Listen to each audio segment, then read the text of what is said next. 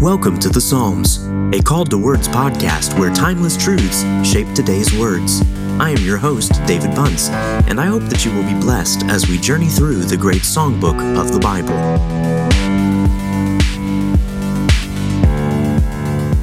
What is our inclination when we meet trials of various kinds as it relates to trusting God, speaking to Him in prayer, seeking out His good commands?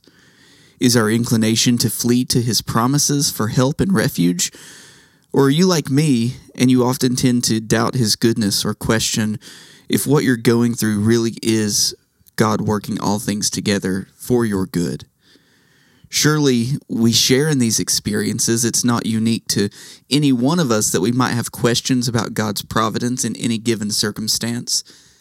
But as we continue in Psalm 119, we want to ask the question how does Scripture teach us to look to and trust in God in the midst of destitution, of suffering, of trials, and persecution?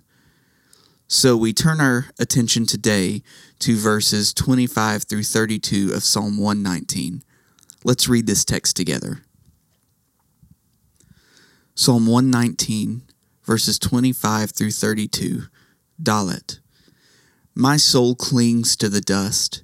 Give me life according to your word. When I told of my ways, you answered me. Teach me your statutes. Make me understand the way of your precepts, and I will meditate on your wondrous works. My soul melts away for sorrow. Strengthen me according to your word. Put false ways far from me, and graciously teach me your law. I have chosen the way of faithfulness. I set your rules before me. I cling to your testimonies, O Lord. Let me not be put to shame. I will run in the way of your commandments when you enlarge my heart. In verse 25, David here expresses what it means to live in a fallen world of brokenness, of disappointment, of corruption, of sin, that his soul clings to the dust that there is a sense of brokenness and hopelessness in his plight. David's complaint here, as Matthew Henry observes, is like Paul's of a body of death carried about with him. This sort of anachronistic use of the New Testament may help illustrate to us the severity to which David is expressing his sorrow and brokenness. We're familiar that Paul cries out, Who will deliver me from this body of death? And we should read and understand David in verse 25 to cry out with something similar. Now, as we consider our own suffering and trials, and we cry out to God in this manner, How will you deliver us? How will you give us peace and refuge from this? Look at the second half of verse 25 and what David asks God to do to give me life according to your word. This should, as we've discussed in the previous episodes, call back to mind Psalm 1 that it is the law of the Lord and the delight in it which brings blessedness in the man and woman who meditate on God's word day and night. David is expressing here something that is so present throughout the Psalter that life comes according to God's word. In verse 26, David extols God that when I told of my ways, you answered me. Here he knows, he recalls that God has answered his prayers in the past, that he has received covenant faithfulness from Yahweh for his entire life, and he continues to dig his heels in, asking God that he would teach me your statutes. David here is again typifying the blessed man who loves God's word. It's hard in Psalm 119 to not read this in every stanza as the acrostic plays out that there is a delight, there is a joy, there is life according to God's word. David continues in verse 27 asking that God would make him understand the way of his precepts. And here again, we see this language that David will meditate on God's wondrous works. You see, as God acts in covenant faithfulness to his people, his people are right to recall and treasure God's covenant faithfulness in moments of trial, of disappointment, of suffering because it calls to mind the faithful, steadfast love of God that endures forever to his people in Christ and the goodness of his word, of his teaching. Scripture, the beauty of it, the love of it is pouring out of David in this passage. This concern with meditating on God's wondrous works indicates a delight, a magnitude, which David in another portion of the Psalter will simply proclaim, Your ways are high, I cannot attain them. So, how does David continue in Psalm 119? In verse 28, he remarks that his soul melts away for sorrow. Here again, I would point us to Matthew Henry's commentary. Here on this verse in particular, Henry writes this Heaviness in the heart of man makes it to melt, to drop away like a candle that wastes. The penitent soul melts in sorrow for sin, and even the patient soul may melt in the sense of affliction, and it is then its interest to pour out its supplication before God. Henry's use of the metaphor of a candle burning and wax dripping, and the way that even men who are patient in their soul may melt according to affliction, really captures the sense of what is going on here in difficulty, in suffering, in sin, in penitence. David is weary and melting away in his sorrow. But what is the answer of the psalm for that sorrow? What means of comfort and counsel does David prescribe to us according to the Holy Spirit? It's not a worldly mechanism of comfort. It's not escapism. It's not a distraction. Rather, it's heel digging that trusts in the promises of God. Because just as David declares that his soul is melting in sorrow, he prays to God that God would strengthen him according to God's word. Believer, God's word is meant to comfort you, it's meant to bolster your faith. It's God's word by which He reveals Himself to us, by which He diagnoses our sin sickness and also tells us the glorious news of the gospel of Jesus Christ.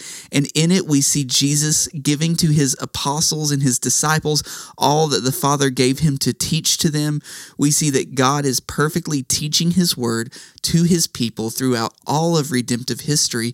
And in verse 28 of Psalm 119, David continues to reiterate this pattern that where there is suffering, where there is trial, where there is penitence and sorrow over sin, the remedy, the soul soothing comes from the strength according to God's word. So we take hold of God's promises in Christ, walking according to the Spirit, delighting in the promises that God has made to us, knowing that our suffering and our trials are not for nothing, and that where there is sin, those who confess it can be forgiven and cleansed of unrighteousness. David poetically expresses such a profound truth that God's word gives us strength. He continues in verse 29, asking God to put false ways far from him and graciously teach David his law. We see this continued juxtaposition of unrighteousness and righteousness, where David doesn't want to live falsely. He doesn't want to be associated with sin. He doesn't want to be a wicked man, but he wants to delight in God's word, in his law, and he looks to God to teach him that. In verse 30, David says that he has chosen the way of faithfulness. He has set God's rules before him.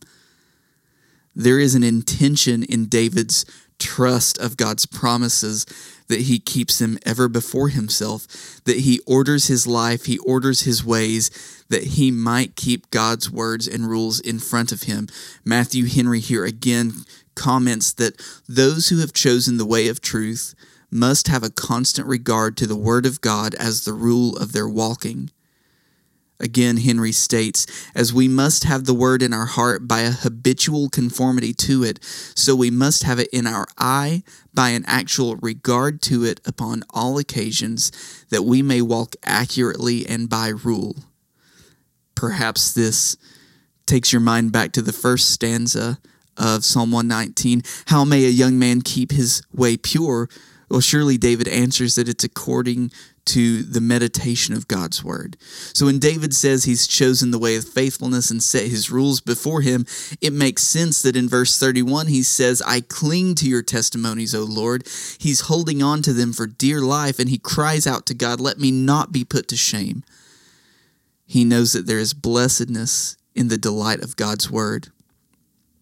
And he knows that he will be spared of shame in sin and unrighteousness as he delights in them.